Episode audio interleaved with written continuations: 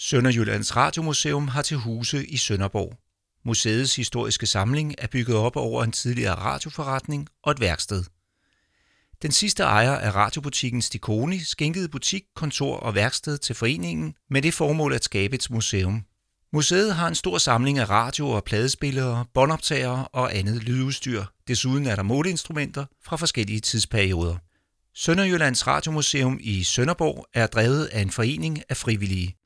Vi taler her med Svend Dyr, som viser os rundt. Han lægger ikke skjult på sin begejstring for museet og lokalerne. Det, det er dejligt lokal, vi holder meget af det. Og vi bor altså her øh, på skolen. Øh, det er stedet er i radiosammenhænge øh, det sted, hvor radioskolen her øh, lokalt blev startet midt i 50'erne. Der fik man altså en skole her for radiomekanikere. Øh, så derfor vil jeg sige, historisk set, så er det jo det rigtige sted at lægge ja. Et radiomuseum. Ja. Og min egen baggrund her, det er, at jeg er jo radiomekaniker og elektroniktekniker, og jeg gik ind ad den dør der første gang i foråret, eller januar måned 65 der skulle jeg på filskole her på skolen. Jeg har været, var lærer i Svendborg, men radioskolen lå altså i Sønderborg, så vi tog herned på, på radioskole. Og så blev jeg udlært, så læste jeg elektronikteknik, og det var også her på skolen, og så var jeg lige et, et år i Kongens Klæder, og så blev jeg fast ansat som radiolærer, så jeg har faktisk været her altid. så jeg holder mig der i hus her, det kan du godt høre. så, men Radiomuseet, ja, det er jo her, det er jo bare en lille fremskudt udstilling, vi har her. Og øh, historien bag Radiomuseet, det er jo, at der var en lokal radiomand her i Sønderborg. Øh, Andreas Dus hedder han. Øh, han er udlært i noget, der hedder Radiomagasin, som ligger øverst i Perlegade.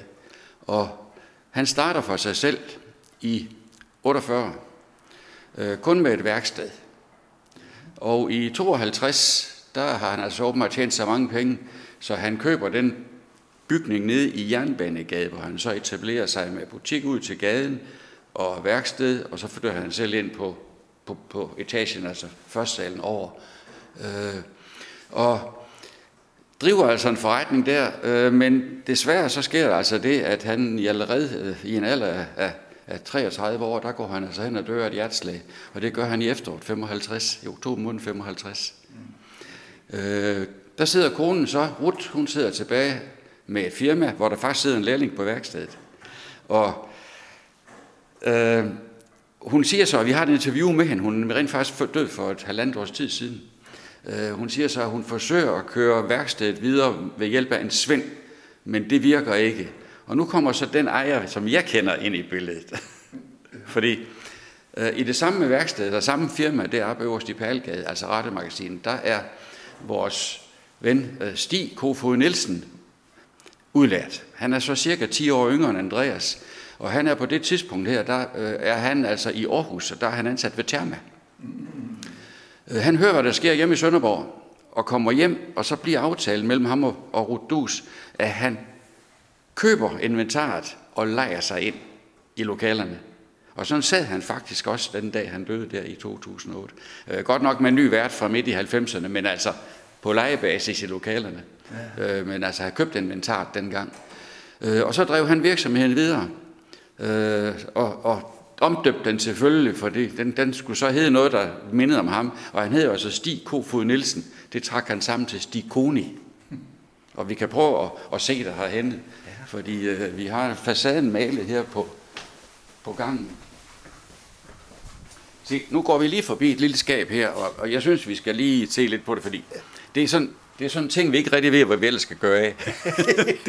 der er jo mobiltelefonens udvikling fra, fra slæbbar. og så, ja, i dag går vi rundt med en lommecomputer jo, og kalder den mobiltelefon. Og så har vi lidt regnmaskiner her fra en kugleramme, og sådan en svinger der, som, ja, jeg, jeg kan huske sådan en, den her, min, min farfar havde sådan en stående på sit skrivebord. Han var manufakturhandler i Grenå. Han var, han var Grenås Mads Skjern. ja, hvad hedder sådan en? Jamen, jeg ved faktisk ikke, hvad den Nej. hedder. Men det er, det er jo en regnmaskine, mekanisk regnmaskine, og regnestokken, som vi alle sammen i min eller kan bruge. Ja, ja, ja.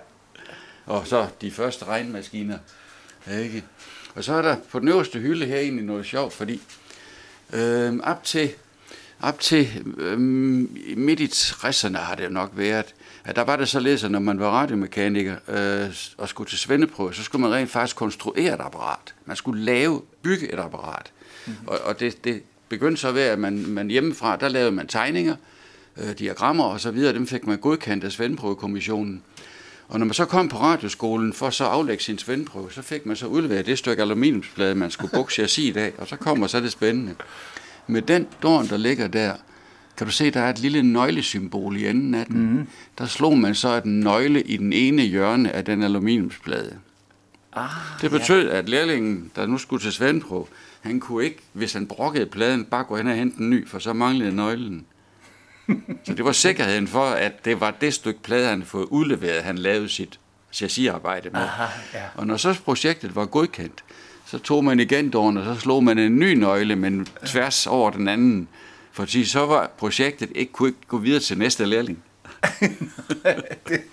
så og det er meget så det billede, så står der, ham der har lavet lige nøjagtigt den forstærker, der står der, eller jeg tror før det er en tonegenerator, ja det er det, øh, det er ham, der sidder bagerst på billedet. Tommy Mikkelsen hedder han. Og han, er, han var, blev min gode kollega her på radioskolen, og han er med i museet i dag. Vi er, vi er faktisk sammen hver onsdag. så. Ja, interessant.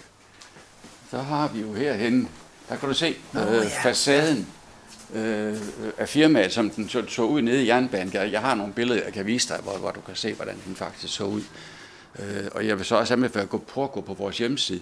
Og der er nogle links til sidst, og der er altså nogle links øh, til en billedserie øh, fra firmaet dernede, som absolut er seværdig. Ja. Så ja. nu skal du se. Ja. Der er lidt øh, radiorør her, vi har udstillet. Hold da Og ja. øh, det, hvis vi kigger på dem, der ligger hernede, så er, det, så er de fra omkring 20'erne, midt i 20'erne. Sådan så radiorør ud, da, da det blev almindeligt, at der var radiorør i det, de, de modtager folk.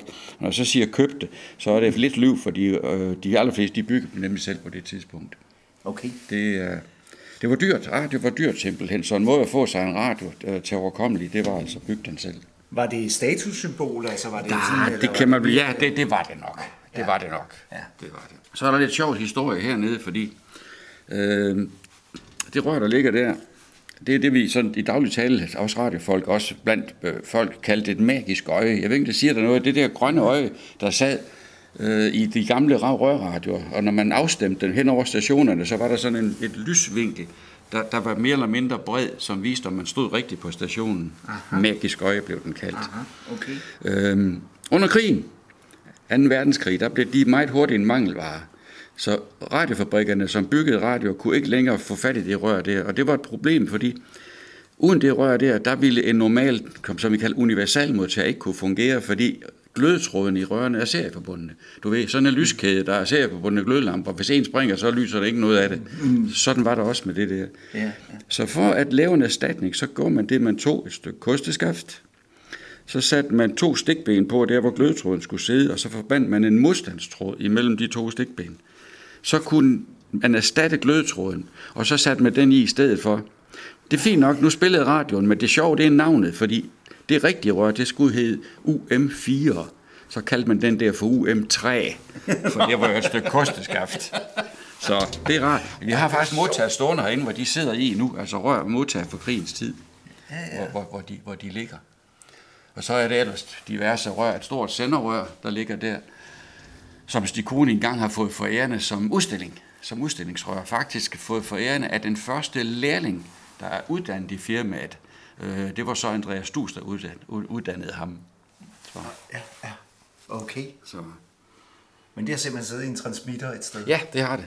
Øh, den første lærling, han fik altså en karriere inden for televæsenet, hvor han havde med sender at gøre åbenbart, og, og han fik så fingre i sådan en flot rør som det der. Så det blev udstillet herinde. Ja, så. fantastisk. Ja. Se, så sker der så det jo, at øh, Stikoni, han driver så virksomheden i mange år, og det gør han helt frem til 2008. Der bliver han syg. Øh, han havde kræft de sidste år der, men øh, der sker det, at han får en mindre hjerneblødning. Han var i forhånd blind på det ene øje, og øh, det tog så nærmest syn på det andet. Så han kommer på hospitalet, og når man først ligger der og man er lidt skidt i forvejen, mm. så han øh, gik bort lige inden sommerferien 2008. Mm. Øh, og inden da, der er der altså sket det, at en af vores medlemmer, Otto Bjørn Carlsen, det er ham, der er vores kasserer i dag. Han er svagstrømsingeniør og har levet af konstruktioner, salg af komponenter hele sit liv. Øh, han kendte de godt, meget godt endda til. Og en gang i efteråret 2007, der sidder de to nede på hans værksted og sluder lidt, og så siger Stig altså til Otto, du, øh, kunne du ikke tænke dig at overtage det? Altså overtage virksomheden. Og så nok Otto, han vendte vist lige skroen et par gange, øh, og, og siger, at ah, det kunne han jo nok ikke, men tilføjer så sådan nærmest øh, ud af luften, øh, men du kunne lave det til et museum. Ja. Og så var ideen født. Ja. For det var Stig faktisk med på. Der, men det, vidste, det helt specielle ved det, det var, at Stig, han brugte ikke penge på noget, der virkede. Altså, sådan at forstå, hvis ikke ting var i stykker, var der ingen grund til at gøre noget ved det. og det betød nemlig, at det firma, han overtog i, det der, i, øh, der i, i 56, som, som Andreas havde stillet på benene, mm. det stod praktisk stat uændret i 2008. Fedt. Så, så det, var, det var jo, det man kom ind i, det var simpelthen et tidsbillede fra først i 50'erne. Ja. ja. Det var lidt, det er lidt specielt. Ja. Det, det er det godt nok. Øh, så derfor var der alle mulige grund til at, at bevare det. Og Otto han gik hjem, og så stiftede han altså det, vi kalder Sønderjyllands Radiomuseum, og samlede en kreds af mennesker omkring sig. Og der kom en avisartikel ud af det i Jyske Vestkysten, øh, hvor der så selvfølgelig står, at vi mangler lokaler. Mm. Nu skal vi lige huske på, at Stig var altså ikke død på det tidspunkt endnu. Men øh, der står i hvert fald mange lokaler, og nu kommer skolen her ind i billedet, for vores øh, gamle direktør eller forstander, Svend Olsen, ser den der, og prikker så vores nuværende nye direktør på skolerne til, han hedder Finn Carlsen, og siger, du, øh, det må måske en god idé, at I gik ind i det. Og så kommer den. Således at, øh, og der var jeg så endnu aktiv. Jeg har nu været pensioneret i 12 år, men altså, der var jeg endnu på, på lønningslisten her, da det sker det her. Og øh, Finn han spurgte, om jeg synes, det var en god idé, det synes jeg bestemt, det var. Mm-hmm. Øh, og så gik der desværre pludselig stærkt med Stig, for han dør altså i 2008 i foråret. Mm. Og øh, så skal vi jo til at skille hans firma dernede. Det tog os nok noget, der ligner 14 dage det. Ja. Øh, og lokalerne, vi kom ind i her, dem klargjorde skolen for os, og så begynder vi at rykke ind ved årsskiftet 9-10, der begyndte vi at stille op. Mm-hmm. Så ved oktober måned 10, der indvidede vi museet. Ej. Og det, der er kernen i museet, det er selvfølgelig Stikonis butik og værksted og kontor. Det er det, det, det, det er bygget op omkring. Mm. Og der var vi så heldige, som du skal se om et øjeblik, at øh, vi fik lov at trække på, på skolens elever. For at vi har jo vi har tømmer, vi har snekker, vi har malere, og øh, vi fik lov at trække på de faggrupper der til at opstille nogle lette vægge herinde, så vi rent faktisk kunne genskabe rammerne. Så det er sådan, vi kommer ind, så står vi i noget, der meget er tæt på dimensionsmæssigt, som butikken var dernede. Ja. Og tilsvarende med kontoret og med værkstedet. Så, men uh, lad os prøve at gå ind. Ja. Indgangen, og med, der var et udstillingsvindue på venstre hånd, når man kom ind, og det, der ligger i det vindue, det var det, der lå i det, da jeg tømte det der, i, ja, der i 2008. Det var det, der lå i det. Og øh, der er jo både meget gamle ting, og der er selvfølgelig også nyere ting, det giver sig selv, for han, han var ikke gået i stå, altså han fulgte i allerhøjeste grad med tiden. Men altså, han lavede ikke på noget, som jeg sagde, han lavede ikke om på noget, der virkede. Hvorfor skulle man dog det? Og han kunne ikke smide ud. Nej, det, det, det, det kunne han have det. Men der vil jeg så sige, at øh, han, han, han, alt var til salg. Aha. Altså, der, hvis, hvis en kunde kom ind, og nu skal du se, nu kommer du ind i hans butik her. Hold da. Hvis en kunde kom ind og, og kigger, du kan se mig, der det der op, det er jo rent museum. Ja. Øh, og, og peger på en ting og siger, ved du hvad, hvad skal du have for den? Så bliver der simpelthen sat en pris på den. Og, og det var det. Ah. Og jeg vil sige, han, han var ikke billig. Men nu skal du se her, det, det er faktisk øh, et billede af butikken, som den så ud nede i Jernbanegade, og det er så det, der er forsøgt male. Det er så malerne, der har lavet passaden derude på gangen, med indgangsdøren til venstre og de to vinduer. Ja. ja ikke? Og så, øh, øh, fru Dus, hun bor, hun boede så her på første salen over, og så var værkstedet, det var der, i det vindue. Det var sådan en forskudt etage i den der sidebygning. Ja. Og det havde den øh, konsekvens, at der faktisk var et overlap imellem loftet i butikken og gulvet i værkstedet. Nå, okay. Det betød nemlig, at der var et vindue imellem værksted og butik, som ned i butikken sad op under loftet, men op i værkstedet sad ned over gulvet, lige ja. over gulvet. Ja. Det betød nemlig, at når han sad op i værkstedet, og han så hørte klokken ned i butikken, så kunne han faktisk vende sig om, og så kunne han kigge gennem vinduet, så kunne han se, hvem der stod her. Nå, ja. Og nu skal du se her. Fordi der er faktisk nogen, der har været så fremsyn og tage nogle billeder. Det der, det er kigget op igennem vinduet. Der kigger du faktisk op i værkstedet. No. Vinduet sad sådan cirka her i butikken. Ja, ja. Og tilsvarende, så kan vi, når vi kommer om i værkstedet, så vil du kunne se kigget det modsatte vej. Ja. Ned, hvor man så kigger ned på stedet her foran disken. Ja, ja. ja. Men ellers kan du se, at... Øh, det er jo fuldstændig som at være ind i Jamen det er det. Det er, det er, mange år tilbage. Det er, det er jo engang først i 50'erne, at den her butik den blev stillet op. Han skilt der. Og øh, de sidste mange år, der ernærede han sig jo primært ved salg af brugt udstyr, og det er det, du kan se på, på hylderne. Ja. Øh, og reparationer, selvfølgelig. Han var en rigtig dygtig tekniker og en gudsbenået håndværker. Okay. Altså hvis der, hvis der, han, hvis han lavede reparationer, som ingen andre ville røre med en ildrager. Simpelthen. Det, det gjorde han.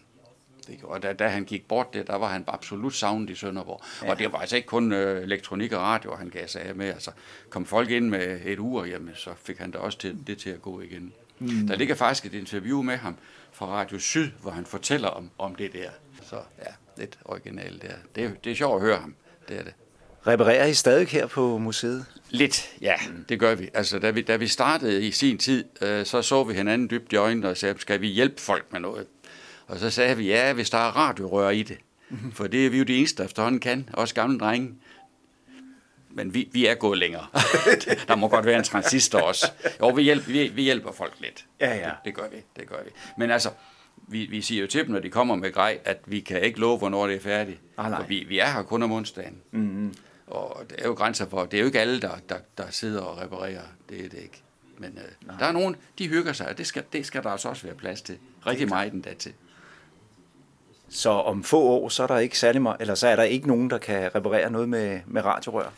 Nej, det, det, det, er jo, det er jo ikke noget, der ligger i uddannelsen længere. Det har det ikke gjort i mange, mange år. Mm. Så det, det, det skal vi, fordi folk selv læser det op, eller interesserer sig for det. Ja. ja. Det er ikke, fordi altså. det er svært, men altså... Nej. for dig er det nok ikke, for mig kan det være. det er hvad. Men nu skal du se, ja. mens vi står her i butikken, så synes jeg, at vi skal prøve at se på nogle af de ting, vi har stående her. Der er et par ting, som jo ikke stod der dengang, at, at Stig han, han drev foretagen. Men øh, her der har vi plads til dem, så vi kan da stå og kigge på sådan, sådan en kald som den der. Ja. En gramofon, det, det, det er jo med fjederværk. Det er jo rent mekanisk. Der er ikke noget med strøm i den her overhovedet.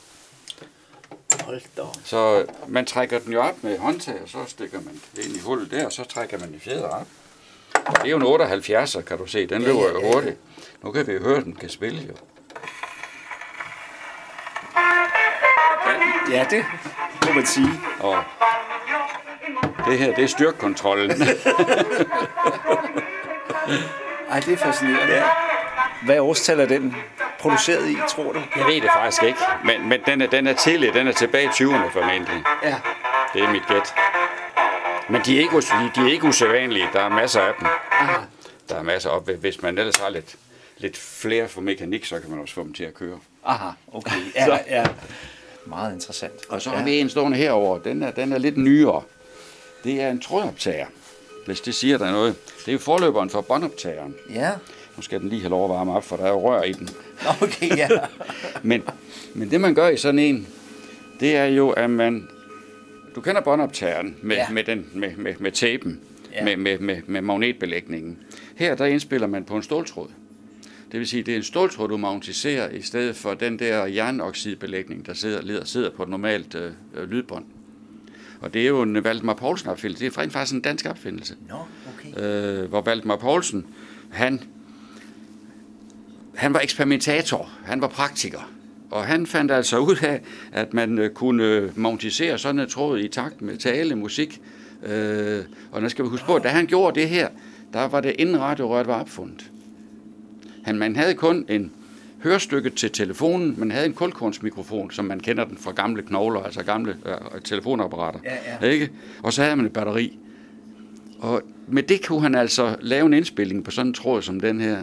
Og så ud af det, der lavede han et apparat, som han kalder for telegrafonen. Han så sådan ud der. Aha. Hvor han lagde tråden op på en spole. Ja. Og så med en øh, snække, der førte han tonehovedet, så det fuldt tråden, når den roterede. Og så brugte han den faktisk primært til at optage telefonsamtaler. Det var det, der var meningen med den. så det så du kunne øh, bruge den som diktafon i virkeligheden. Men man udviklede så princippet, så hvis hvis du ser her, så har vi BO's første produkt, det er den der. Det var også beregnet til kontorbrug, altså som diktafon. Og den ser så elegant ud der, men jeg skal hilse dig at sige, det er, det er noget af det, man vi som engelsk kalder et boat anchor. den, den er stor og tung. Denne her, hvornår blev den opfundet? Jamen, øh, den- den her, altså, den her er fra 54. Det er et dansk produkt. Nå, ja. Det er et dansk produkt, men et kopi af et amerikansk produkt. Så. Nu kan jeg se, der står priser på. Sælger I også hernede? Nej, det gør vi ikke. Det- det er- kun- det- kun for- Stigs gamle pris. Kun for, nej, det er ikke engang det. Det her det er kun for at fortælle, øh, hvordan verden så ud. Nå, Så da den her kom på markedet i 54, der kostede den dengang 850 kroner. Mm. Det svarer altså til næsten 13.000 kroner i, i nutidskroner. Så altså, øh, det har altid været dyrt. Ja. Altid. Det har det. Nu skal vi prøve at se, om den kan. Øh, sådan en tråd der, øh, 0,1 mm tyk, der, der er cirka en time øh, altså mulighed for at optage på Ja. den. Vi spoler lige lidt.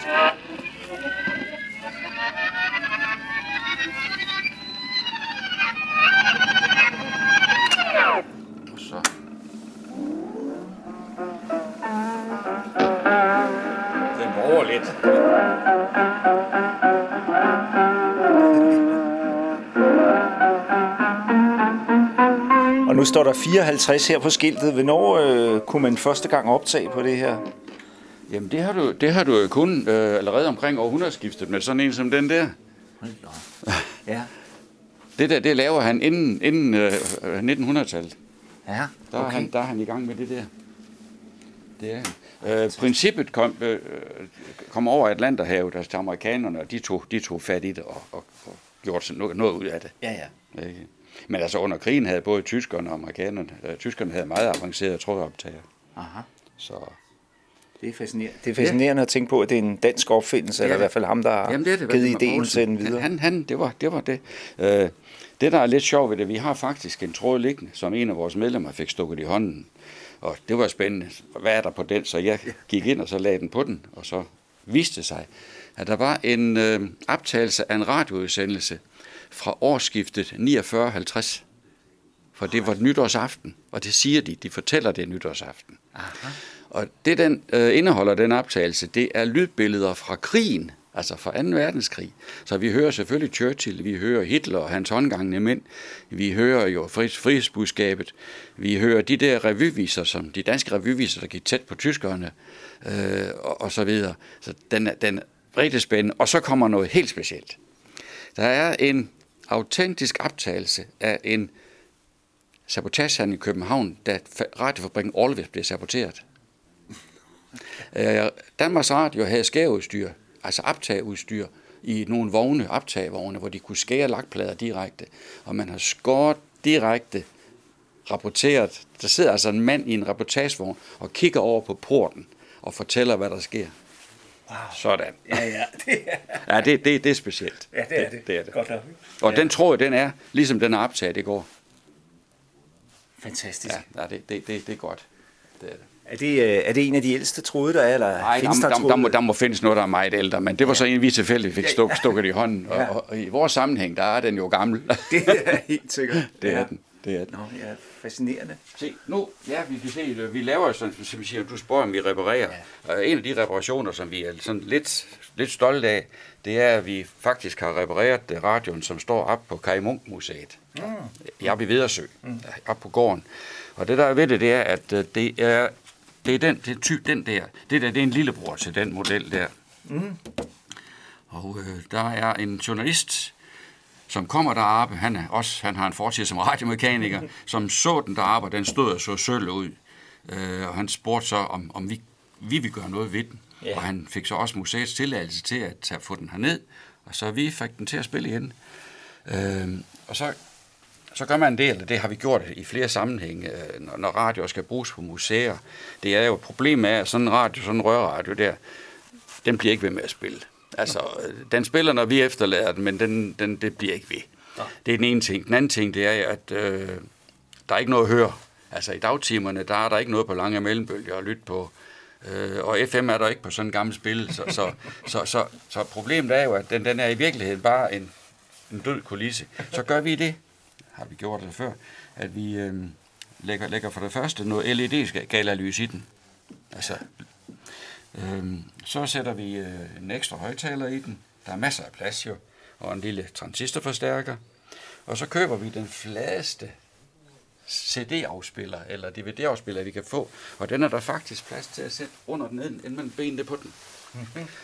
Så betyder det nemlig, at når man tænder for den radio der, og lægger den rigtige DVD på den der spiller der, så har du autentisk lyd ud af den, og du har en skala med lys i, og det vil sige, illusionen den er 100 procent. En så god øh, rekonstruktion. Ja, så hvis ja. du nogensinde kommer til Vedersø, så læg lige mærke til, at den radio står der. Ja, ja. Hvis der ligger en moderne zapper på bordet, så ved du hvorfor. ja. Se, nu kommer vi ind i hans øh, kontor. Ja, nu kommer vi ind på kontoret her. Ja, hvor... det gør vi. Og hvis vi nu lige kigger på, på hyldearrangement først, så kan du se, at det er jo tydeligvis en, øh, en pladereol. Ja. Ja. Og der blev virkelig solgt plader dengang. Øh, hvis folk skulle have noget underholdning med hjem, så købte man en plade. Mm. Og, og nu, nu så vi det, nu viste jeg dig det ikke ude i forhold, men i det ene udstilling, store udstillingsvindue derude, der er der faktisk seks pladekopper, som alle sammen er fra firmaer i Sønderborg. Mm-hmm. I en lille by som Sønderborg havde seks firmaer deres eget pladekopper. Så man har altså købt plader hjem i bulk, og så har man puttet det i, sit eget kopper, no, okay. så man kunne se, hvor de var købt. Ja, ja, ja. Og nu ved jeg ikke, om jeg er heldig lige at trække et lokal en ud her. Det er ikke givet. Det, nej, det er, så, det er så en åben rå mand, den her. Jo, det er faktisk Bukhart. Det er et Sønderborg firma, det her. Nå, God, ja. Nede i Jernbanegade 41. Det lå faktisk kun to huse længere ned end, uh, end Stikonis. Den Aha. lå. Det er musikhuset, det er, det er så Frederikshavn. Det var langt væk. Hvad har vi her? Det er, ja, det er også, det er fedt at det er også Sønderborg. Øh, så altså, det var sådan, man gjorde, når man skulle underholdning med hjem, så købte man sig en gramofonplade. Ja. Sådan var det. Ja, ja. Øh, så, så det, altså, det, var det, det var det, han brugte reolen til. Jeg vil sige, da vi overtog firmaet her, der var den hovedsageligt fyldt med, med kassebøger. Øh, der må vi fjerne, så vi bare brugt den. Det, det, det, det var for kedeligt det andet. Ja, ja. Men nu skal du se, det var ja. det her med, at Stig, han er jo... Øh, han brugte ikke penge på noget, som var unødvendigt. Og det med varmen, det, det var en by i Rusland, kunne man næsten sige. om, så altså, ja. Men det kunne blive for koldt. Så hvis du prøver at kigge på bord, så skal så langt til. Du kan først se, at han havde sådan et par sivsko der. Men læg mærke til den lille kyllingevarmer, der sidder ja. derinde. Så ja. hvis han frøs alt for meget på tæerne, så, så kunne han så, da tænde den. Ja, ja. Så, øh, men hvis du kigger her på væggene, så vil du se, at det er jo vinblad. Ja, det er det. Platter. Og det er jo lidt mærkeligt, at de hænger på et radioværksted. Men rent faktisk, så er det jo årsgaver fra Arena. Mm. Radiofabrikken Arena. Mm. Radiofabrikkerne havde jo den positive ting, at ofte så sendte de jo julegaver ud til deres forhandlere. Mm. Der kom sådan lige en præsent. Og det der, det er altså, vender man om, så står der Arena, så står der et årstal. Nå, okay. Og han har da fået nogle stykker af dem, kan ja, vi se. Ja, det må man da sige. Ja, ikke? Der, ja, ja. der hænger der nogen. Ah, ja. Så det tyder på, at han er i hvert fald han har solgt eller har forbindelse til Arena og solgt Arena udstyr på et tidspunkt. Ja. Det har ja. det er hans næringsbrev, der hænger derom. Oh, ja. øh, og da jeg gik og stillede det her op i sin tid, der manglede jeg faktisk dagspil. Jeg kunne ikke finde det. Og det, var, det skulle være mærkeligt, om ikke at vi havde pakket det ned. Men jeg kunne ikke finde det i noget af det, vi havde. Det viser så, at han, havde to, han, han har to sønner, og aftalen var selvfølgelig, at de måtte tage ud af virksomheden, hvad de gerne ville have minde om deres far. Det er klart. Det er klart. Og de havde så også taget næringsbrevet. Men vi fik kontakt med dem, og så fik vi et fint kopi af det, og det var helt det var rigeligt godt. Men hvad der er endnu bedre, da de så kigger på, hvad de egentlig havde taget, så fik vi også det her. Det er endnu bedre. Se, det de fandt, det var de papirer, som vedrører de lærlinge, der har været i firmaet her. Og det betyder, at der er jo øh, lærekontrakter, og det der, det er selvfølgelig et gammelt prospekt fra skolen her, ja. kan du se, ja, ja, ja. Øh, som er fra 59, hvor, hvor der er lidt fortælling om, om radioskolen. Ja. Ikke? Men ellers er der lærekontrakter. 64, og øh, det er jo sjovt at se, hvad han, hvad, hvad han skal have i løn, sådan en lærling der. Fra, fra den første 9. 59 til 69, der skal han have 29 øre timen i grundløn, og så får han et dyrtidstillæg på 48 øre. Ja. Alt i alt 77 ja, det... øre. Og så skulle han sikkert også lov ikke at bruge det hele på én gang. Men øh, der er dokumentation for de lærlinge, der har været her. Fantastisk. Og det der er egentlig lidt sjovt, det er der, også, der er jo også karakterkort fra skolen her, hvis jeg sådan lige kan, kan finde et. Det gamle stempelmærke. Ja, men så skal du bare se her. Ja, der, der er et her. Nå, ja, ja. Øh, fra skole, hvor, hvor lærlingen her, han får så bliver bedømt, ikke? Øh, og Rømer der, forstanden der, han var forstander, jeg var radiolærling her. Okay. Og Frans Nielsen, det var øh, lederen af radioskolen, og Holm, det var en af lærerne. Ham har jeg, så, ham har jeg ikke kendt.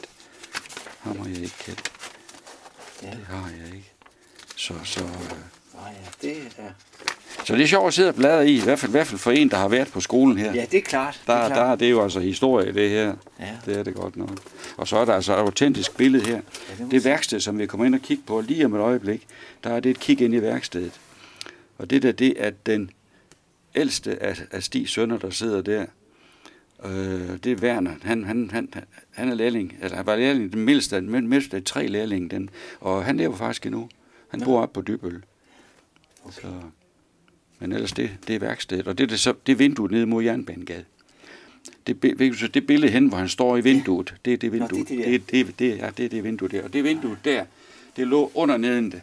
Hvis, hvis du nu kommer ned i Jernbanegade i dag, så er der frisør i butikken. Mhm. Mm-hmm. Det er en frisør. Nico Style bor der. Mm. Og han, man går ind der. Døren er der i dag. Nå, okay, ja, det Så man går faktisk ind igennem det gamle kontor. Ja, ja. Så ja, Ja, Ja, det der, det er jo Ringsted. Det er jo øh, Bjarne Nielsen fra Ringsted Radiomuseum, der har skrevet den bog her. ah, okay. Bella og alle de andre. Hvor Bella, det er jo den der fiktive radiofabrik fra tv-serien. Ja, lige ja. Og det han har gjort i, de- i, i, i de bøger her, der er et bog, og så er der et tillæg. Det er jo, at han har lavet en, en oversigt over en stort antal, altså de radiofabrikker, der har været i Danmark og deres virke. Det er rigtig, rigtig spændende ja. at sidde og kigge på det her. Det er det. En helt oversigt over, Ja, en helt altså- oversigt over både øh, fabrikkerne og, Ja, ja, apparater. Apparater og de folk, der, der, der, der, der var bag ved dem. Ja. Så, så det, det er fin læsning, det der. Den, ja. Altså, hvis du ikke har været på Radiomuseet i Ringsted, Det har jeg ikke endnu. så gør du det. Det skal jeg. Så gør du det. Det er, no, det er noget helt andet end det her. Mm-hmm. Det er noget helt andet, men det er virkelig flot. Det er rigtig godt. Er I de to eneste radiomuseer her Nej, i der, er flere private samlinger. Okay, det er, ja, ja. Altså ikke for at forstå dem. Vi, vi har besøgt et par stykker af dem, men vi er ikke de eneste. Slet Nej, nej, nej, nej, Slet ikke. nej. Se, herfra, der var der sådan en trap op til første sal. Ja. Ja. Altså den der forskudte første sal. Ja, ja, ja. Og nu kommer vi op i hans værksted. Wow. Wow. Og, og lige for at, at binde vinduet sammen, så sad vinduet derover. Ja. Så når han sad i sin plads her, og han hørte klokken dernede, så kunne han se, hvem der stod nede foran disken. ja. Så, og, Ja. ja.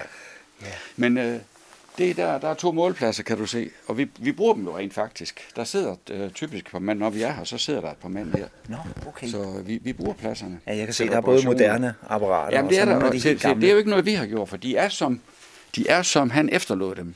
Men det vi kan se, det er, at hvis vi kigger på den måleplads her, så er den i stor træk original med det, du ser her. Det vil sige, det som den blev leveret en gang i begyndelsen af 40'erne. Wow. Ja, og nu skal jeg fortælle, at der er nemlig lidt mere historie i det her, end, end firmaet her. Det her, det går længere tilbage. Her, det, der, det er jo resultatet af, at man har fået, man har fået FM, øh, man har fået fjernsyn, man har fået fagfjernsyn. Så er man selvfølgelig nødt til at få en instrumentering til at passe. Ja. Og det vil sige, der har han så bygget om på, på, på, øh, på pladsen. Øh, det, der er lidt sjovt at se her, og det, der siger noget om, at, at pladserne her, altså målpladserne, har stået et andet sted, øh, eller i hvert fald er gamle, det er, at de har stået et sted i byen, hvor der har været jævnstrøm i forsyningsnettet. Mm. Fordi der findes nemlig en roterende omformer til virksomheden her, der laver jævnstrøm til vekselstrøm. Ja, ja, ja. Så skal man jo ramme de 50 hertz. Ja. Det gør man ved at kigge på det tungfrekvensmeter, der sidder der. Nå, Og så justerer man hastigheden på omformeren via det håndgreb, der sidder der. Således at når man skulle bruge AC, så kunne man altså lave den selv. det er helt utænkeligt i Ja, dag. ja, ja for der har vi alle sammen vekselstrøm i, Ja, ja, ja. i, i, i vores stikkontakter. Men nu skal du se her, fordi da vi overtog det her, der, det var jo med det hele, og, og det vi kan konstatere, det er jo, at da Andreas Dus, som jo er ham, der stiftede firmaet, altså startede der i 48 med, kun med værksted, da han gør det, der gør han det, han faktisk køber et radioværksted et andet sted i Sønderborg. Det er det, vi ser her. Øh, og hvordan kan vi nu sådan være rimelig sikre på det? Nu skal du se en gang. Det her, det er en diagrambog øh, fra 2R. 2R, det var et dansk radiofirma. Han, og der var, han var med helt op i øh, sort-hvid TV-alderen. Mm. Han, han hed Rasmus Rudholdt. Derfor kaldte han firmaet for 2R. Rasmus Rudholdt, ikke så? Ja, ja. Men det er, de, det, det er en af de diagrambøger, der står der med spiralryggen, at jeg lige viser forsiden af det. Ja. Det, der er specielt, det er det guldtryk, der står dernede. Der står nemlig Rønhave Andersen, mm. Sønderborg. Det vil sige, der må jo have været et firma, der kaldte sig Rønhave Andersen i Sønderborg, som nødvendigvis har givet af med radio, for ellers skulle vi ikke have en radiodiagrammer. Nej. Nå. Jeg måtte lige en tur på Lokalhistorisk Arkiv for at finde ud af det. Og det kom der det her ud af. Det er en avisartikel fra 41.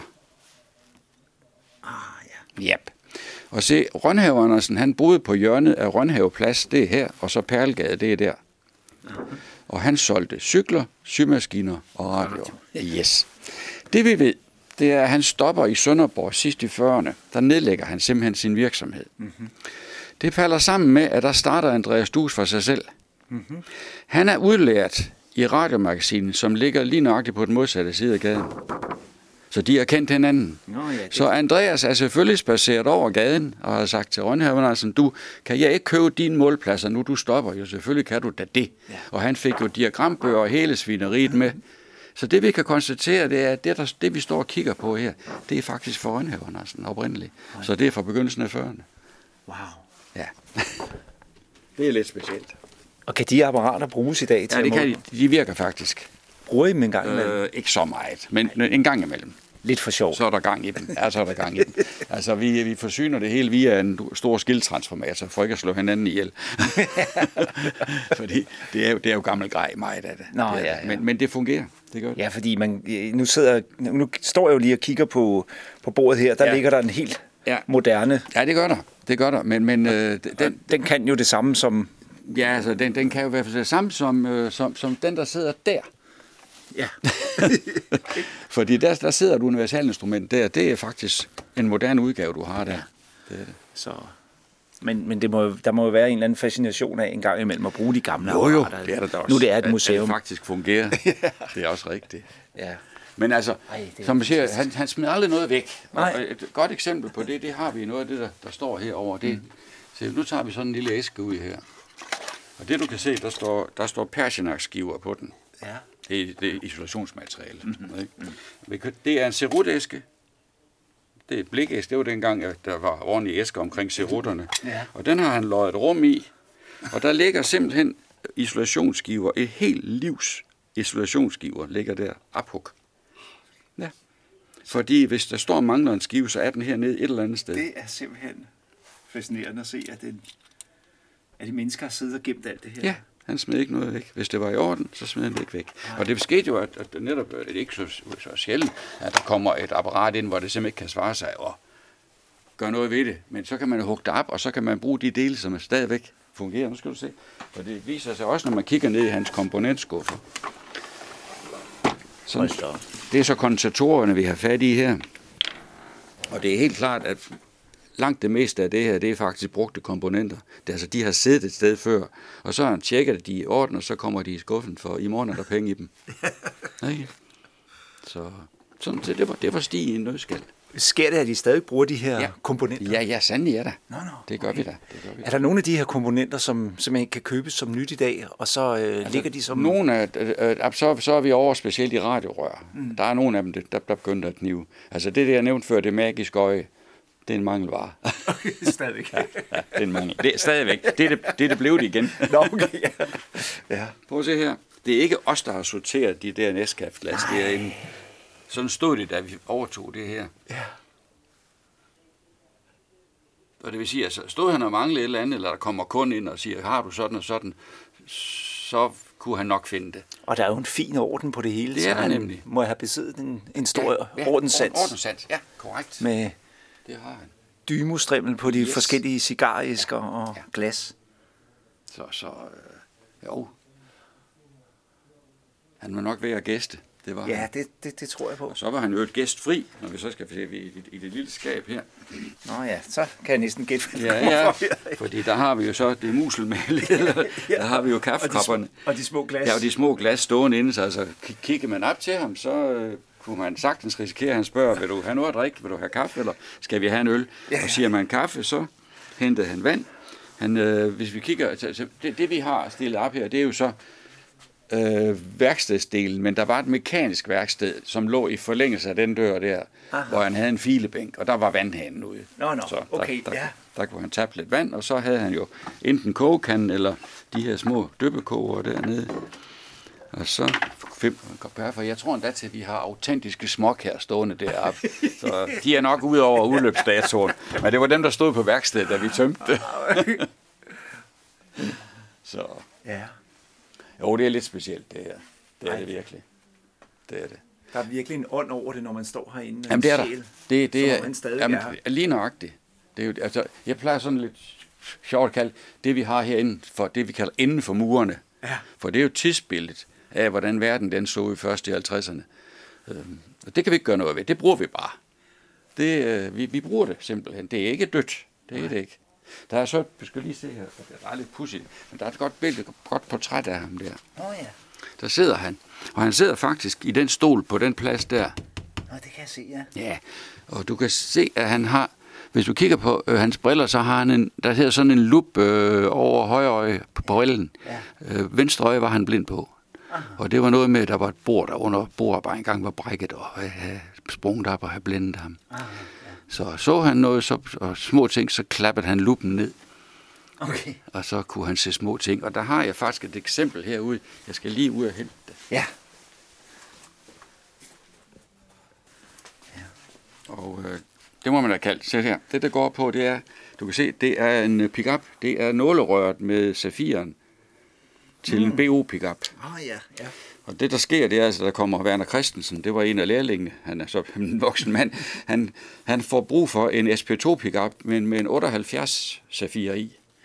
For sådan en kan man altså ikke længere købe. Eller det kunne man ikke, da han laver det her. Så derfor gør Stig det, at han jo simpelthen klipper den oprindelige safir af, og så tager han en 78 safir fra en anden pickup, og så limer han den over på nålrøret. Ja, sådan. Og så kunne, så kunne der spilles 78 plader. Det var løsningernes mand. Ja. Ja. Så, så øh, det var små ting, han gav sig af med. Ja, ja. Det var det. Og der er så et billede fra butikken, du kan se her. Der står han faktisk i døren ind til kontoret. Nå ja, ja. Så. Ja. Ja. Ifølge, det skal det her med farven der, øh, ifølge Rudus, så den grønne farve, der, altså, der var nede i butikken, det var en Andreas smurt på. Det var så i 52. så, og det var der ikke lavet om på siden. Nej, det Men øh, godt se. det sagde noget om ham. Det gjorde det. Nu skal vi se, når vi nu går ud af den dør her, Ja. så forlader vi jo Værksted. værkstedet, og det med den historie, der ligger derinde. Og det vi er ude i her, det er så det, vi, jeg siger, vi kalder mit eget museum, eller vores eget museum, for der kan vi gøre, hvad vi vil. Ja. Og det vi står i her, det er målapparater, det er måludstyr. Altså øh, voltmetre og øh, generatorer og Q-metre og oscilloskoper, og jeg skal, altså, hvad, hvad man nu bruger til service og udviklingsarbejde af elektronik, det er det, vi har her. Og der er, øh, ja, jeg tror, det er den ældste, den ældste ting, jeg har. Det er faktisk ikke en radioting, for det er faktisk mere en elektriker-ting. Aha. For det er nemlig det, vi kalder en mækker. Det er sådan en til at måle afledning i øh, husinstallationer. Mm, ja. Øh, den er vidderlig fra 1913, den der. Og det ved jeg med stor sikkerhed, for det prøvesalen, den ligger nemlig stadigvæk inde i den, skrevet med håndskrift og, og, og, og stålpen. Sådan. det, så det, det, er lidt, det er lidt specielt. Ja, det, er, det, det det er det er- godt nok. Det er det. Øh, ja. Hvad er en af de ældste radioting, I har? Altså Nej, men der, der, der er vi, ja, det, det, Det er det, der, det er der, det. der er vi det. En Ja, NFC, ja. vi har, ja, vi har, er, så 13, så det er faktisk noget af det ældste. Og man kan så sige, det er jo ikke egentlig et radioapparat, Nej, fordi nej. det er jo elektriker, det er installatør. Ja. Øh, kigger vi ind her, så er det jo sådan et, et raritetskabinet, vi har her. Øh, og det, der er lidt skæg her, det er, det, øh, nu skal jeg se for jer, lidt, lidt, lidt længere hen i udstillingen, så skal jeg vise dig en krystalmodtager, hvis det siger dig noget. Men sådan en krystalmodtager, der sidder detektoren i den. Den, den består af sådan nogle, en klump af sådan noget her. Det er blysulfid. Mm. Det er faktisk blymalm. Og i forbindelse med en tynd metaltråd, som rører ved den, der kan man få den der detektorvirkning, som man skulle bruge i sådan en krystalmodtager. Det her, det er faktisk reservedel til detektoren, vi står med her. der kunne man købe sådan nogle klumper, Ja. og så putte i sin krystaldetektor. Nå, okay. Øh, og der ligger en lille æske der. Som du kan se, så står der Lucerne, så står der wireless crystal, det vil sige, der er sådan en klump af sådan noget blysulfid. Og så cat's whisker, det er metaltråden. Det vil sige, det er et fuldt reservedelssæt til en krystaldetektor. jo, sådan noget kunne man købe. Ja. Og det grund til, at man var nødt til at have sådan en øh, reservedel, det var, at hvis man hvis sådan en krystaldetektor bliver udsat for et optrækkende tordenvejr, så vil de statiske udladninger, som nu forekommer der, mm-hmm. de kunne faktisk ødelægge krystallen. Ah, ja. Altså man fik slået krystallen i stykker der, hvor tråden rørte, og, og så fandt man selvfølgelig bare et andet punkt, der virkede, men på tidspunkt, så var der ikke flere punkter. Og så måtte man altså skifte, skifte ud. Ja, så måtte man skifte ud. Wow. Det måtte man. Jo, der er mange sjove ting herinde, men sådan så radiodel ud i gamle dage. En drejekondensator, altså en variabel kondensator. ja. ja. Så. Men jeg har en, jeg kan vise dig herinde, en sådan en krystalmodtager, som, som virker, Nå, som vi skal prøve at spille med. Ja. Jeg kan ikke lade være at tænke på øh, nye generationer af unge, der bliver elektronikuddannet. Siger dem, siger dem noget det her? Ikke en lyd. Ligger der nervøsitet øh, sådan gemt i dig i, at om 20, 30, 40 år, så er al den viden omkring de her ting, de er glemt? Ja, det er det nok, ja. Siger du næsten med tårer i øjnene, fordi det det, er jo det er det. en forfærdelig Altså, tanke.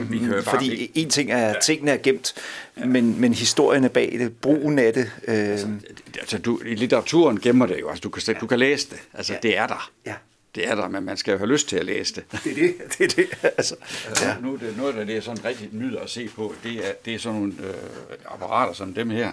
Mm. Prøv, prøv at se, hvor meget man gjorde ud af et kabinet ja, for søren. øh, i mahoni og tappet sammen, og det er simpelthen så smukt. Ja, det er... Og messingarbejde, det er sådan noget som det her. Siemens og Halske. Det er modstande, Ja, så du kan koble, det- koble ind. man kan Med de, med de propper der. Kan du mærke, kvali, kan du mærke Ja, kvaliteten? det kan man nemlig. Man ved, at det er lavet til at holde. Det, kan, det er nemlig lavet til at holde. Det er, det er simpelthen så smukt. Det er, Det er så smukt. Det er det. Der har jeg set en. Ja, det, ja, igen Siemens. ja, Så, ja. ja, Det er... sådan, sådan så verden nu en gang. Ja, Det gjorde den. ja. Det, der står her på hylderne her, det er jo egentlig også, det, det er jo så mere nytidigt, kan vi sige, fordi det der det er BO-måleinstrumenter. Ja. Ja. De, de var faktisk nogle BO lavet til deres egen produktion, altså til at bruge på fabrikken. Men øh, de blev meget populære, så, så de har altså stået på rigtig mange radioværksteder rundt omkring i Danmark, plus radioskolerne har brugt dem. Nå, okay. Gode instrumenter, og de har den store fordel, at de er, kan lave til de er modulopbygget. Ja. Ja. Så du kan lave en måleplads, der er kompakt. Fine instrumenter. Det er det. Det var BO. Og her har vi Bryl og Kær målegrej stående, ja. eller altså lydmålegrej. Og vi plejer sådan i spøg at sige, at der står et parcelhus heroppe. og det er ikke løgn. det har kostet det hvide ud af øjnene. Så her. Øh, der har vi, vi talt om svendeprøver, det er ude før. Ja. Og her har vi faktisk eksempler på svendeprøver stående, som, som elever altså har, har udført. Kan man se det mærke? Ja, det kan du tro, man kan, for det, det sidder nemlig der. Nå ja, det... Den er der. Ja, ja. Og du kan se, at der er både der er en og to nøgler, for der er den, den første, og så er der Så den den anden. godkendt. Ja, og så er den godkendt, og, og dermed sat ud, sat ud af rotation. ikke? Ja. Og det, der, det vi har her, det er så, det er så tegninger, som, som eleven så skulle udføre og sende ind til Svendborg-kommissionen. Det er så chassis-tegninger, og, og få dem godkendt. At, at projektet havde en tilstrækkelig sværhedsgrad. Og det, det, det, det skulle gå på, det man skal kunne lave opmærkning, man skal lave bukke, og man skal lave bordarbejde. Okay. Ja. Ja. Og så hernede, det er så også, det er også radioskole.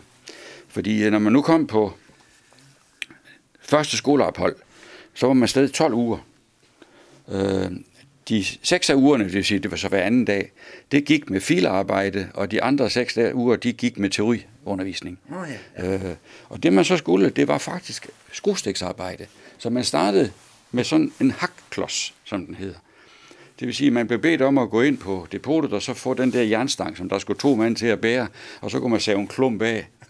Og så var der en tegning, og så fik man noget instruktion, og så var der bare kommet i gang med at file.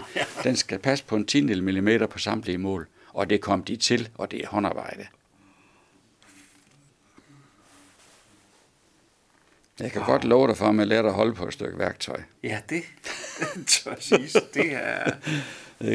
Så, så, og det var, det var det, man startede med, det var at lave den der. Nå, okay. Og så var det ellers for diverse øh, mejselopgaver og fileopgaver og så videre, og så videre.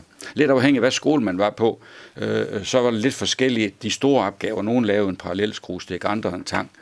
Og, så, og den her kasse, den lille æske, den, den kan du måske huske fra, fra, øh, fra Bella. Det var noget med, at den skulle være tæt, og så brugte han jo øh, tykkegummi for at få den tæt. Det, det skulle vi altså, den skulle ikke være tæt. Det var det. Var det. Men lige nu, den er, den er foldet øh, ud af et stykke plade. Nå, okay. Det skulle man kunne. Lave sådan en lille blikæske.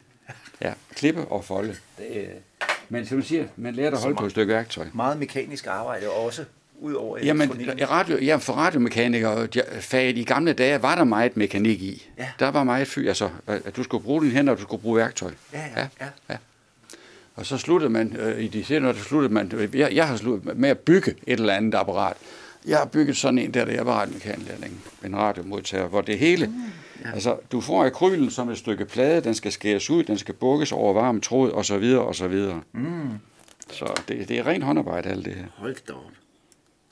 Så Ja, det er fascinerende. den blev, er nu kaldt den tavse dansker. Men uh, min kom faktisk til at spille. Min kone, hun brugte den. Hun var sygeplejestuderende. Nå. Så hun brugte den på sit værelse. Hun fik den. Så, øh, det der står her, det er jo, det er jo en klassiker. Det er rørkufferter.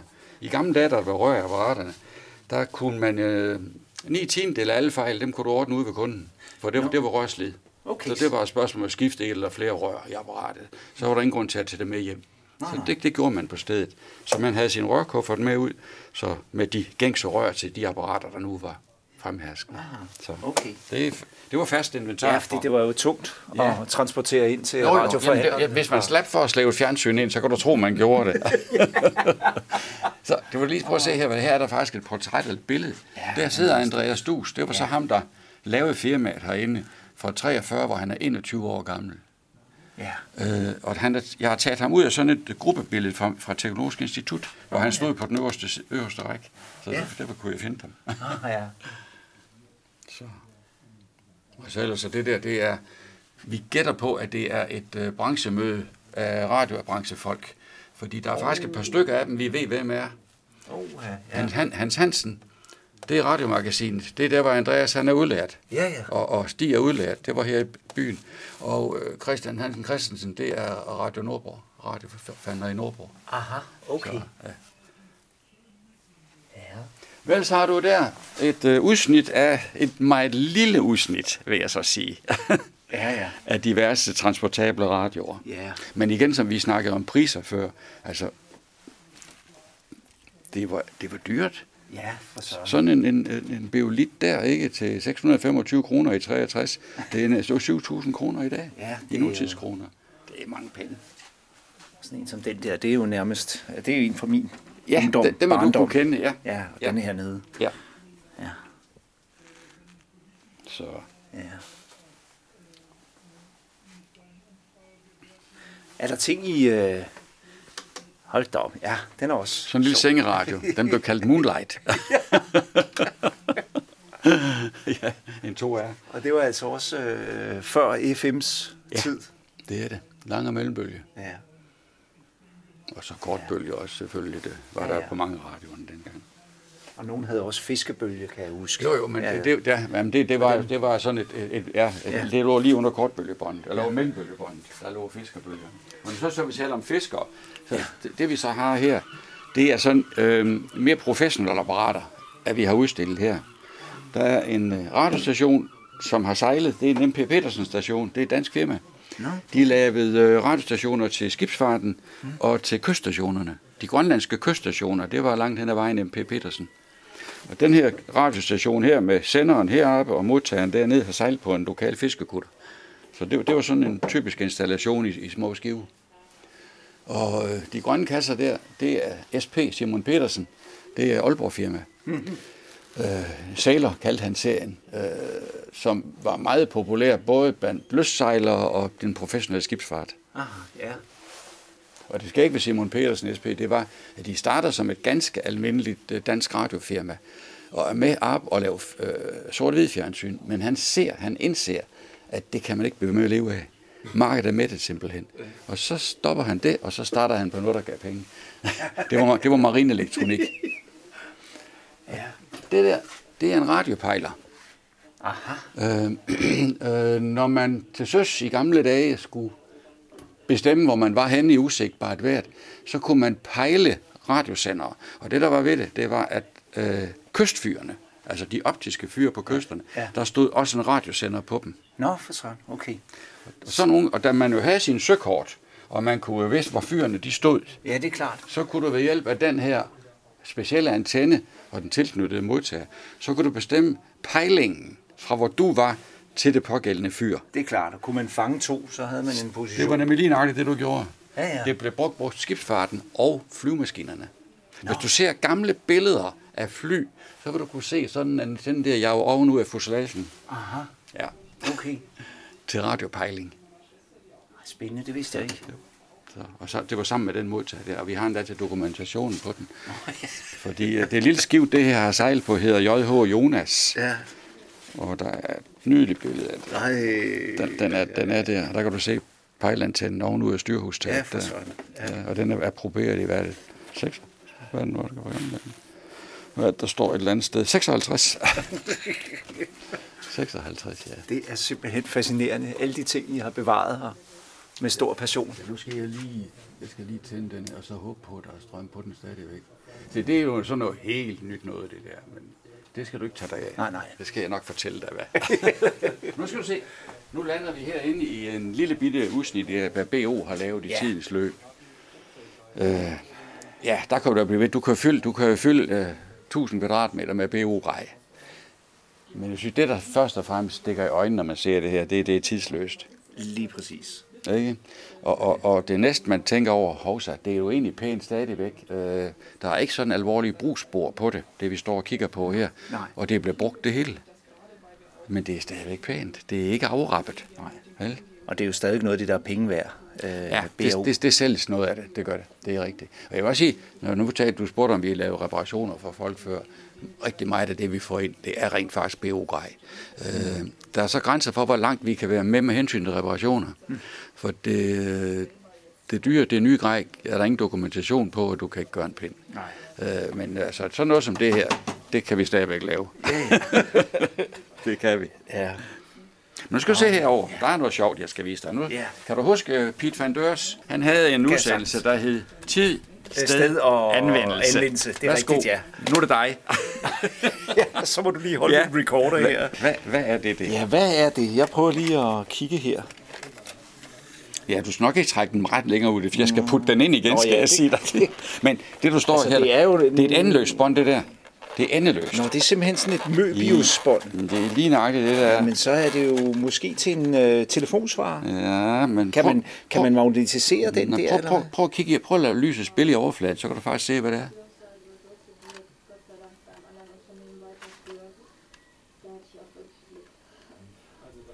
Er der noget mål på, eller hvad? Eller? Jeg vil sige, at det er riller, du står og kigger på. Riller? Ja. Nå, de der, nu kan jeg se det. Ja, Så det er simpelthen... Øh, hvad er det, der er riller i? jamen, det er jo... Øh, altså, det er jo samme princip som en vinylpladespiller i virkeligheden. Det er det da. Øhm, Det er da en gramofonplade, du står og kigger på her. Men hvem, hvem, har jeg aldrig hvem, set. hvem siger, at rillen skal være skåret øh, på et rundt, fladt nej, det er, medie? det er også rigtigt, Det kan ja. da lige så godt være skåret på et fladt, endeløst bånd, Ja, hvor så rillen den starter i toppen, og så kører som en lang nedadgående spiral på det der bånd. ja, ja, ja, ja. ja. der er en times musik på den her. Er det rigtigt? Ja. Kunne man simpelthen købe Ja, det kan Hvad kaldte man man sådan kunne. et, øh, apparat? Det, det hedder en tefifon. en tififon? Nu skal du se, det skyldes, at det Ja, ja. firma, det firma, der, der, der introducerer den, og det gør han i 40'erne, det hedder Tefi, og det, det er et tysk firma. Aha, okay. Og det, de satte sig for at gøre dengang, det var simpelthen at revo- revolutionere gramofonpladen. Fordi gramofonplader og øh, gramofoner er i virkelig noget frygteligt sart stas. Mm. Det er uhåndterligt, og du kommer nemt til at skade pick og så videre. Ja, ja, ja. Det her medie her, det kan du nærmest ikke ødelægge. Nej, det er klart. Fordi du, du tager din kassette, Ja. og den lægger du på. og så lægger du båndet omkring gummirullen der, så tænder du den. Og så, i det jeg så betjener det håndtag derovre, så kommer pick-up'en ind Nå, det er her klart, fra ja. højre, og jeg rører slet ikke ved den. Og spiller vi. Og så over en forstærker. Ja, det er jo, det er jo bare som almindelig gramofon, Ja, ja, så det du skal klart. have en forstærker at spille over. Hvis du så skal flytte dig lidt på bånd, fordi det er jo så det, så har du det lille greb der, det skubber det er det, at så, så løfter jeg lige, jeg løfter lige pick-up'en væk, Ja. og så kan jeg ved at køre den op og ned, så kan Ja, jeg det flytte mig en anden. Sådan. Så. Og der er en times musik, og det skal du faktisk det skal du sætte relation til, hvad der, hvad der er af spilletid på den ene side af en 78'er. Der er en 2-3 minutter. Nå, ikke mere? Nej. Nej, okay. Nå. Og så muligheden for lige at... Der lægger du den der på, så har du en times musik. Fantastisk. Altså hvis du nu skal lave en erobring, så er en time, der så er tre- tre- tre minutter ikke ret meget, så skal du op og vende pladen. Ja, ja. Her har du en time.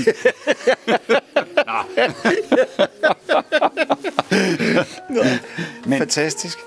Og hvad er det ja. Ja. tilbage i... Nu kan jeg se her, Jamen, det er fra ja, 50. Den, den er fra 50'erne, den her. Det, der så sker, kan vi sige, det kedelige ved det, det er jo, at øh, de havde svært, eller de kunne faktisk ikke øh, få topkunstnerne til at spille ind på det medie der. Nå. Det skyldes jo, at de havde jo, topkunstnerne havde jo kontrakter med pladselskaberne. Og det vil sige, det var jo så andenrangskunstnere. Det påvirker klart nok salget. Mm-hmm. Og så kommer de på et tidspunkt, hvor de inden for nogle ganske få år bliver overhældt af båndoptageren. Ja, okay. Nå. Så det er ikke altid øh, det bedste format, teknisk, der vinder, kan man sige. der er nogle kommersielle det, interesser. Det har vi jo set flere eksempler på, det der gennem tiderne. Lige præcis. Ja, men altså, det er jo genialt i virkeligheden.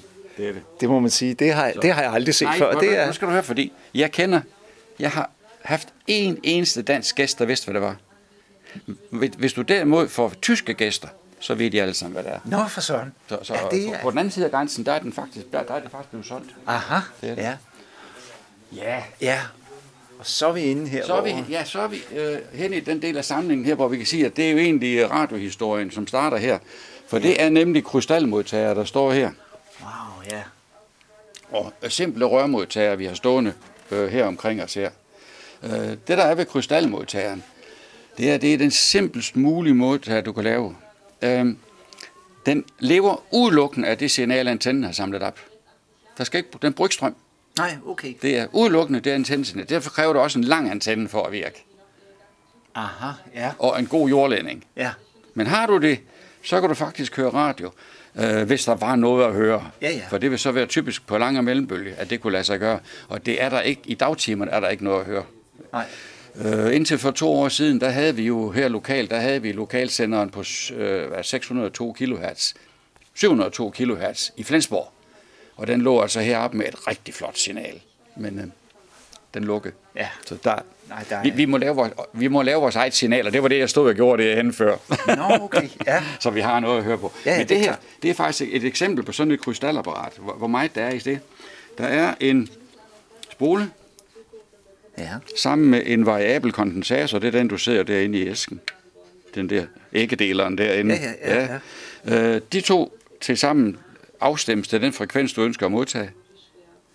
Så skal signalet detekteres. Det vil sige, at man skal lave indholdet i radiobølgerne hørbart. Ja. Det gøres i krystaldetektoren, og jeg har en derhen, jeg kan vise dig, der er skilt ad. Mm. Derinde, der sidder den der klump blyglans. Mm. Lysulfiden sidder derinde, mm. og den tynde metaltråd, som får forbindelse med den, ligger også derinde. Og så sætter man et par hovedtelefoner i, Ja. og så sætter man antenner og en jordledning på. Og så kan man spille. Helt uden strøm. Og Helt det uden skægge batteri. ved den der, det er, at vi har faktisk en annonce fra den i Radiobladet fra 1927, det er den der. Og der koster den altså 12 kroner. Det Og det der er lidt, ja, det der, hvis vi skal tro billigt der, så er det sgu uden detektor og spole. ja. Så det har sgu sikkert kunne købes ved siden af. ja. Ikke? Men ellers så har vi jo radioer her. Øh, en bravur fra 1929. Det er en rørmodtager. En tre, trerørs modtager. Og hvis vi har en lille smule held, så kan jeg...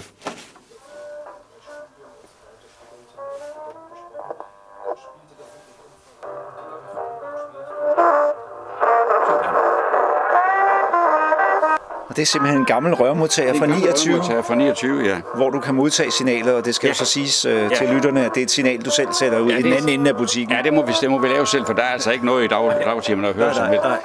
Men øh, dengang vi havde Flensborg kørende, der, der, var det, der var det sådan der. ja. det var det. Aha. Ja. Lukker Ja, vi den igen. fascinerende. Det er simpelthen Så lukker vi fascinerende. den igen. Men skal du se, hvordan øh, her udviklingen har, har løbet in- inden for radiomodtager, og, og igen kan du se priser.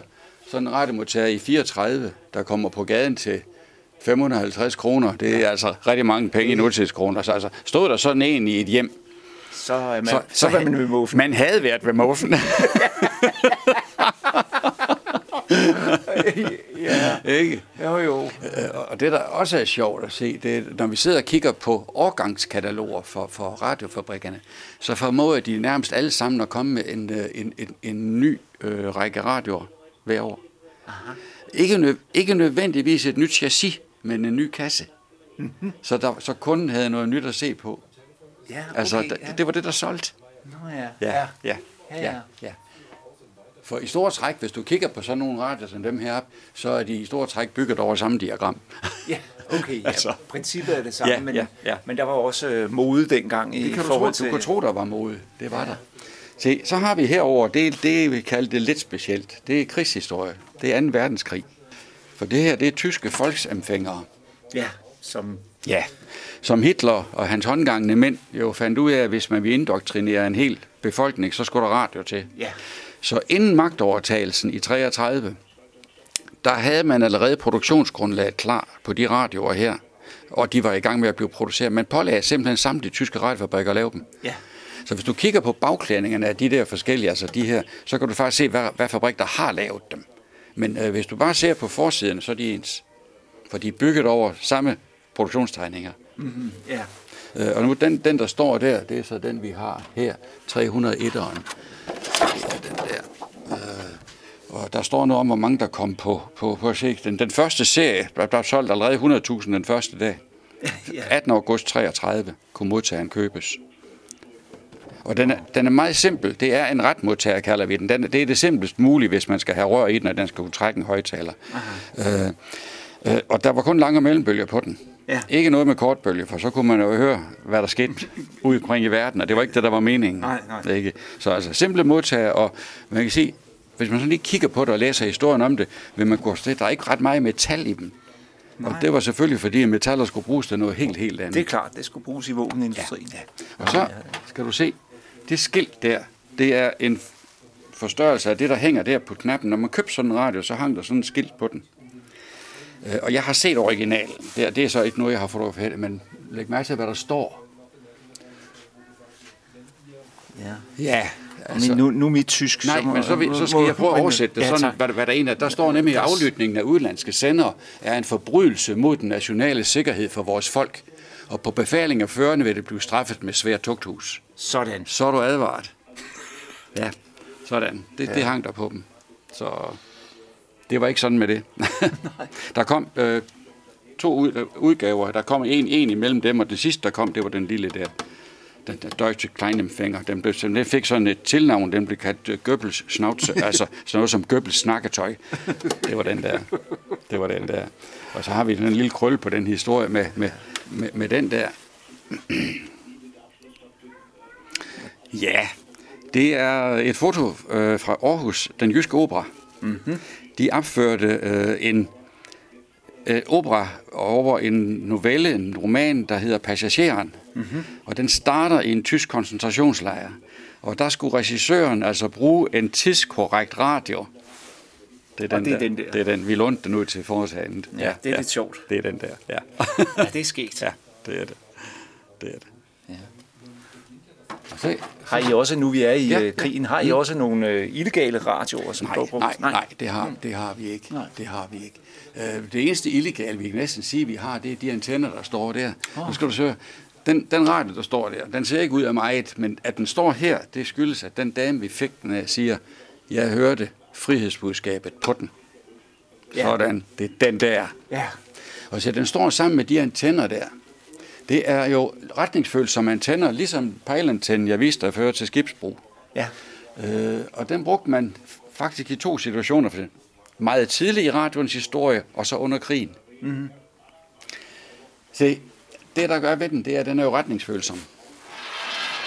Sådan at forstå, at hvis øh, du nu er senderen, Ja. og jeg stiller den lige nøjagtigt sådan der, så kan jeg ikke høre dig. Hmm. Hvis jeg bare drejer den lidt, så kan jeg høre dig. Ja, ja. Det vil sige, at jeg kan fjerne et uønsket signal ved at dreje den her. Ah, Okay. Ja. Ja. Og det gjorde man under krigen, fordi øh, danskerne måtte jo gerne høre radio under krigen. Ja. Altså tyskerne gjorde ikke noget for at inddrage radiomodtag. I modsætning til nordmændene, der blev alt radiogrej inddraget, mm. da tyskerne besatte Norge. Mm. Og det var, det var med livsfar forbundet overhovedet at eje en radio i Norge under krigen. Mm-hmm. Så, men i Danmark måtte vi gerne, men tyskerne vidste jo godt, at vi hørte BBC, Ja. og det var de jo ikke alt for mig for, så derfor så stillede de jo støjsendere op, som sendte på BBC's frekvenser. Men fidusen var, hvis du står her i, hos os, og så kigger på BBC, så vil BBC formentlig komme derfra. Og den tyske støjsender, han står der. Mm. Så ved at bruge sådan en retningsfølsom antenne, og så dreje den, så den stod vinkelret på retning til støjsenderen, så kunne du undertrykke støjsenderen og stadigvæk høre BBC. Ja. Og så skal jeg lige, du, du har selvfølgelig set Matador. Ja, ja. Nå, kan du, kan du se scenen for dig? Ja. Da bankdirektør Varnes, han står med den ene hånd på radioen, og den anden hånd, der står han faktisk og drejer sådan en retningsantenne. Lige præcis, ja. Bingo. Den scene tror jeg, det er, alle husker. Det er så flot, at de har fået den der detalje med. Ja. Så det, der så sker midt i krigen, det er, at tyskerne forbyder faktisk salg af disse antenner. Aha. Den antenne, der står der, det er også sådan en retnings... Altså, det er en af dem, men den er fabriksfremstillet. Okay. Det, de forbyder, det er altså, dem, dem må ikke fabrikeres og sælges, men de store, der står der, de er der hjemmebygget. Det går man da bare selv. Ja, ja. Der er jo ikke noget i det. så så det, det, det gjorde ikke rigtig noget. Ja. Men så skal vi lidt tænke i historien, fordi helt tilbage i tiden, altså i begyndelsen af, af 1900-tallet, hvor radioen begynder at, at udvikles, der var det kun statsmagten, der måtte have radio. Civile måtte ikke eje radioudstyr. Nå, okay. Så emne var det. Men man kunne ikke rigtig gøre noget ved det, men øh, der var heller ingen grund til at skilte med, at man havde det. Altså. Derfor så brugte man i disse dage meget disse retnings, disse antenner, for de kunne stå indendørs. Nå, okay, ja. Nå. Så får man en ny radiospredningslov, og den får man i 1924. Aha. Den tillader så civilbefolkningen faktisk af radio. Så sent som i 24 bliver det faktisk tilladt. Og i 27, der indviger man Kalundborgsenderen. Mm-hmm. Altså, der, der sker der virkelig noget. Ja, ja, ja. Se, da det så sker, det bliver tilladt, så skal alle dem folk med radioer, så skal de jo vise de her radioer. Så nu hænger de jo antenner ud mellem skorstenene, og det kommer der en revyvise ud af. Værsgo, den kender du da godt, med Onkvæt Adrienne med sin luftantenne. Ja, Det har jeg aldrig tænkt på. at det er den resultatet af radiospredningsloven i 1924. der- Ej, det er sjovt. Ja. Det er det. ja, nu skal det vises. Ja, ja. Ja. Ej, det er skægt. Godt. Ja, hvor skal, skal vi hen? Vi går herhen, for jeg snakkede om, at jeg vil vise dig et krystalapparat. Nu skal du se. Det, der står her, det er sådan to demonstrationsradioer, jeg har bygget. Et krystalapparat og en etrørs modtager. Ja. Og krystalapparatet, så nu kan vi lige få den der til at tige stille. Ja. Krystalapparatet, det har vi her, og den består af spolen, den variable kondensator, Ja. og så skal du have en detektor. Jeg har så snydt og brugt en moderne diode. Mm. Men øh, den oprindelige, den er her. Mm. Og der kan du se blyglansen, den klump derinde, altså blysulfiden, mm. der i forbindelse med den lille metaltråd der, mm. der kan du finde punkter på den, som har den egenskab, at strømmen kun kan løbe den ene vej. Ah, og det er det, der er nødvendigt for at demodulere det antennesignal, der er samlet op, og gøre det hørbart i en hovedtelefon. Ja, okay. Ja. Og nu kan vi prøve at høre om... Ja, ja. Det skal jeg lige prøve at høre her. Ja, for sådan. Der er hul igennem. Der er hul igennem, ja. Ja, ja. Det er jo... Nu kan man sige, at du selv selvfølgelig, Det gør jeg, I, men- I sender selvfølgelig selv signalet Jo, her, men der er jo ret god øh, lydkvalitet i. Men, jamen, det, er der. det, det fejler faktisk ingenting. Så, så har vi så den etrørs modtager stående der. Ja. Det, der er øh, til at sige, hagen ved den her, det er, at den er til hovedtelefoner. Ja. For det er jo kun det signal, antenne samler op, der driver hovedtelefonen. Man kan Ja. til nød ved kraftige stationer, der kunne man lægge hovedtelefonen ned i en krystalskål, og så gav det sådan en vis forstærkning, og så kunne man sidde Så omkring og familien høre det. Ja, ja, ja. Men det øjeblik, man nu får et radiorør bragt ind i det, så, så kan man få så meget forstærkning og udgangseffekt, at man faktisk kan drive en højtaler. Men nu kræver det pludselig strøm, for nu skal du have glødspænding til at varme glødetråden i røret op, og du skal have nådespænding til at trække elektronerne over til anoden. Men altså, hvis man vil have noget på højtaler, så er det sådan. Nu skal jeg lige have tændt for. Og nu tænder jeg altså for strømforsyning til den. Her kunne jeg bruge tørbatterier og akkumulatorer. Ja, ja, ja. Men så købte man jo engang, hvis man havde lysnetstrøm indlagt, så købte man det, der hed en batteri-eliminator. Det vil sige en strømforsyning beregnet til at lave lysnetstrømmen om til det, der kunne drive en radio. BO's første produkter, det var faktisk batteri-eliminatorer. Aha, okay. Prøver vi. Og så skal vi lige... Værsgo.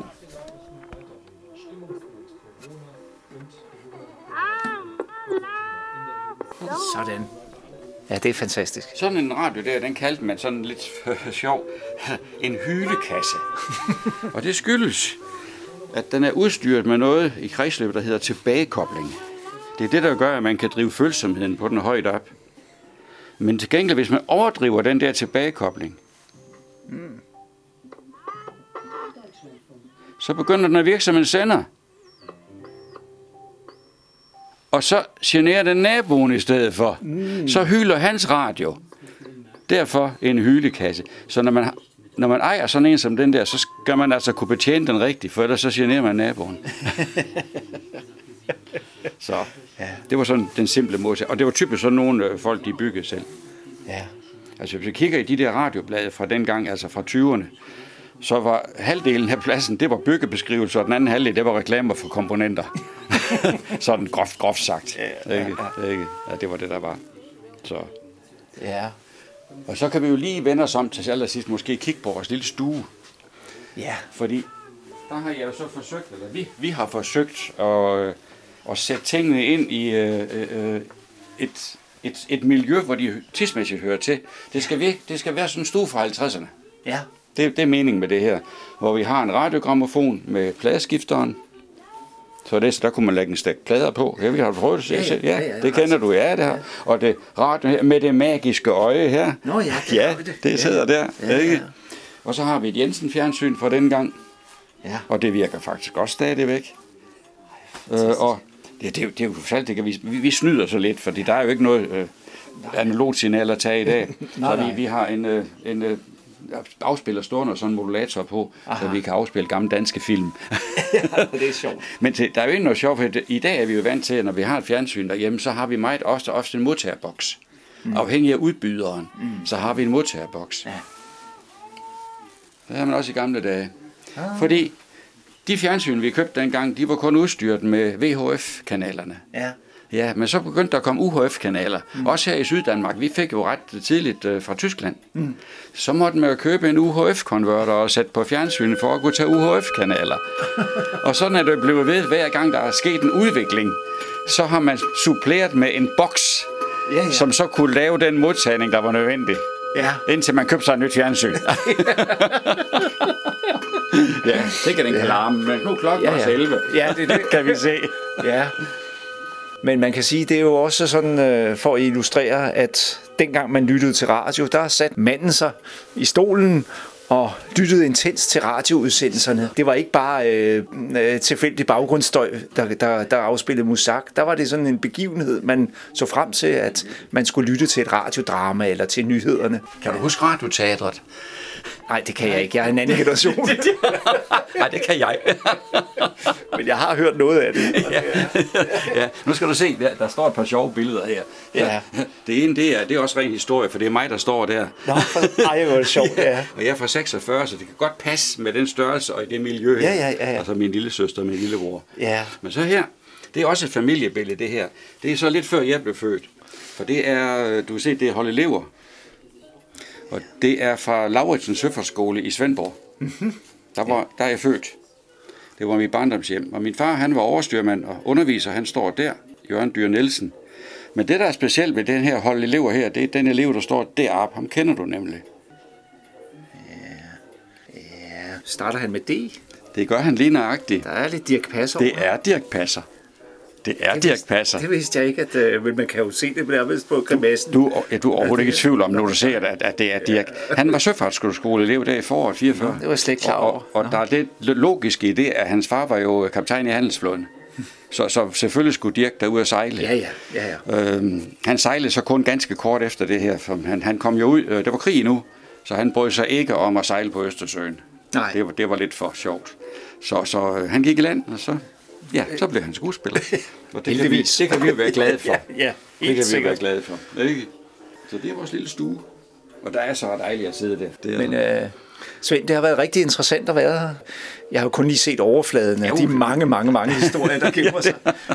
Jeg vil gerne spørge til sidst, er, er der noget sådan som noget op, opnåeligt eller uopnåeligt, som I ikke har på museet, som I ønsker jer? Det kan vi egentlig ikke sige. Øh, der er selvfølgelig masser af historier ude omkring apparater, som, som vi ikke har. Men jeg synes, det vi har, det danner grundlag nok for at fortælle en historie Det om radioen i Danmark. Ja. Og det er virkelig det, vi øh, mest går efter. Ja, selvfølgelig. Ja. Men sker det en gang imellem, at I får en gammel Ja, radio ind, jamen, hvor I det tænker, wow, Jamen det gør det, øh, og øh, folk kommer jo stadigvæk. Øh, det, ofte er det hver onsdag, at der er der nogen, der dukker op med et eller andet, og så, så siger vi til folk, ved I hvad, vi tager imod det. Hvis det er bedre end det, vi har stående herinde, så er det jeres, der kommer på hylderne. Ellers så øh, vil vi bruge det som reservedele, mm. eller øh, vi har forbindelse med andre samlere, så vi kan kanalisere det videre til folk, der videre, videre sætte pris på det. Så, og, og hvis det er for ringe, så ved vi, hvor vi kan komme af med det. ja, men altså, helt i stis ånd, I smider ikke noget ud. Nej, ikke, ikke, ikke, ikke i første omgang i hvert fald. Ikke i første omgang. Men noget kan være så sølv, at det, det går. Eller vi har taget så mange reservedele ud af det, at nu, nu er der ingen grund til at beholde resten. Det, det er klart. Ja, så sådan. Og du kan også se en ting, vi har været nødt til at begrænse os. For generelt her har vi jo ingen fjernsyn i samlingen. Nå, nej, nej, det Altså, vi har den stående her, og vi har nogen hen i butikken, fordi ja. de skal være der Ja. i miljøet, fordi de var der. Ja. Men øh, ellers siger vi helt principielt nej tak til fjernsyn. Ja. For der er ingen grund til, at vi skal have dem i vores lager, for så at slippe af med dem igen, fordi vi kan ikke have dem. Nej, der, er- de fylder. Det fylder, det fylder simpelthen for meget. Ja. Så vi har holdt os til, ja, det du ser, radio op først og fremmest. Ja. Og så, ja, det er vi så med lidt båndoptager, men når man så kigger på sådan en, en reol der med båndoptager, ved I hvad, ja. det var jo bare et punktum i historien. Så var det overstået. Ja. De, de unge mennesker, de aner ikke, hvad det er i dag. Nej, nej, nej. Har du lyst til at læse mere eller besøge museet? Så gå ind på foreningens hjemmeside sønderjyllands-radiomuseum.dk. Udsendelsen er produceret af Umlando Radio.